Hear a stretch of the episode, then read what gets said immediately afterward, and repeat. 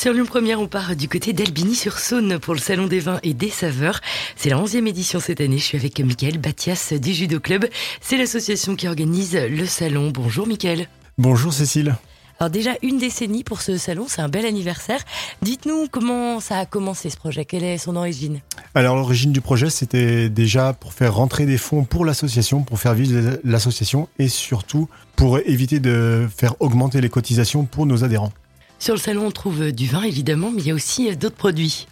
Oui, on peut déguster euh, des escargots, les escargots de Satonécan justement. Euh, on a également euh, un exposant qui nous fait des omelettes aux champignons, les champignons qu'il ramasse lui-même dans la forêt.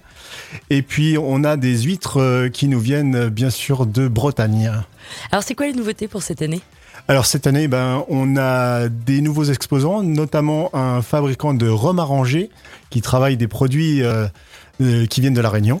Et puis on a également du cognac qui nous vient de la région euh, de Charente. On va consommer avec modération évidemment. L'entrée est gratuite sur réservation.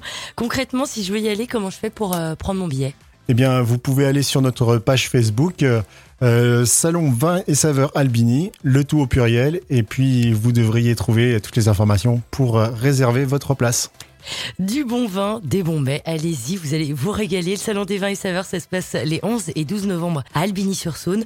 Merci Mickaël d'avoir été avec nous, à bientôt. Merci, à bientôt.